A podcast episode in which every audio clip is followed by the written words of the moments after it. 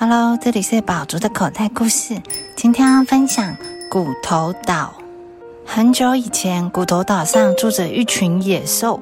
传说，任何动物只要踏上岛，很快就会变成一堆骨头。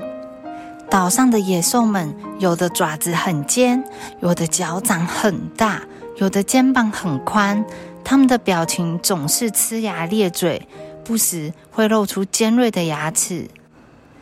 由于野兽们各有本领，每回只要岛上出现入侵者，大家总会七嘴八舌的争辩驱赶敌人的方法。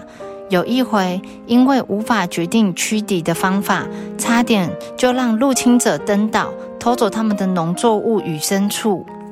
为了避免这样的危险再发生，野兽们决定要找一位有能力解决骨头岛问题的岛主。想要当上骨头岛岛主，需要经过三项挑战：第一关举重竞赛，第二关陷阱高手，第三关摸黑寻物。最后，只有阿威通过挑战，成为骨头岛的第一任岛主。一上任，阿威就忙着搬运石头。他想把围墙盖高，入侵者就无法登岛了。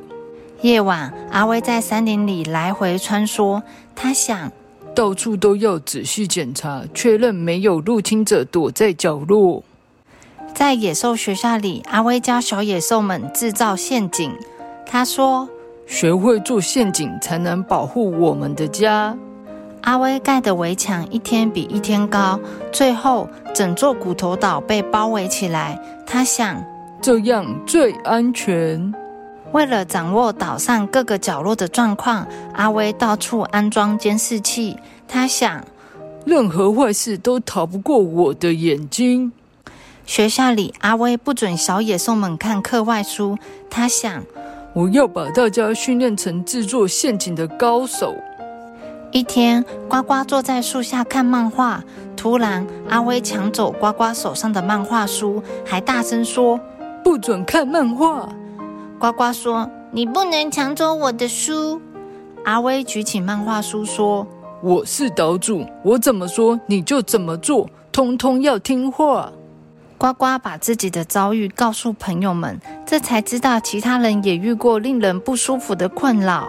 跳跳说：“我爬上围墙想看大海，却被阿威抓下来。”胖胖说。我藏在树下的秘密宝盒被阿威挖出来检查。大家都不喜欢阿威说的新规定。小野兽们决定写下自己的心愿，由呱呱做代表，大声向阿威念出他们的愿望。我希望可以看到大海，可以看自己想看的书，秘密不会被偷看。阿威很讶异，原来大家想要的。跟他做的不一样，于是所有野兽坐在大树下讨论，直到月亮高挂树梢，野兽们终于有了共同的决定。会议结束前，阿威提出一个问题：过一段时间，如果我渐渐忘记今天的约定，那该怎么办呢？小野兽们想出一个好方法，他们在阿威的办公室设置一个点子箱，每当阿威忘记约定。或其他野兽想到好主意，大家都可以把想法写下来，投进点子箱。点子箱成了骨头岛最重要的宝物。新任岛主诞生了，阿威温柔地握了握新岛主的手，接着用双手慎重地将点子箱交给他。小朋友，岛主是野兽们赋予他权力，来帮忙解决骨头岛上的纷争，让野兽们可以安全的生活。但是，当岛主阿威过度使用权力时，而造成其他野兽的不方便跟限制，这样并不是一个合理的状况。现实生活中，如果小朋友也有遇到类似的状况，可以提出来跟爸爸妈妈一起讨论，一起想出解决的办法。and